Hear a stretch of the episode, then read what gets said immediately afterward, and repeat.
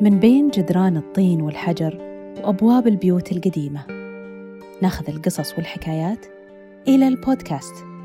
نتخيل حياة ما عاصرناها لكن نقدر نسافر لها.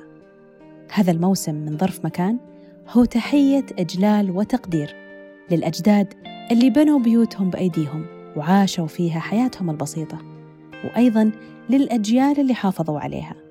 ولأننا عودناكم تكون حلقاتنا كرحلات مسموعة فبتكون رحلاتنا في هذا الموسم إلى القرى التراثية. معلومات وذكريات بأصوات أبناء هذه القرى اللي تدعوكم بكل حب لزيارتها.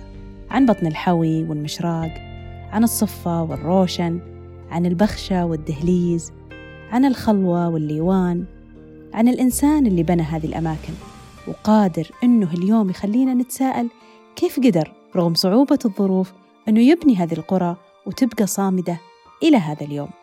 تفاصيلها شاهد على إبداعه وبوابة إلى تراثنا الجميل. اشتركوا في بودكاست ظرف مكان من شبكة محتوايز على أي منصة بودكاست تفضلونها.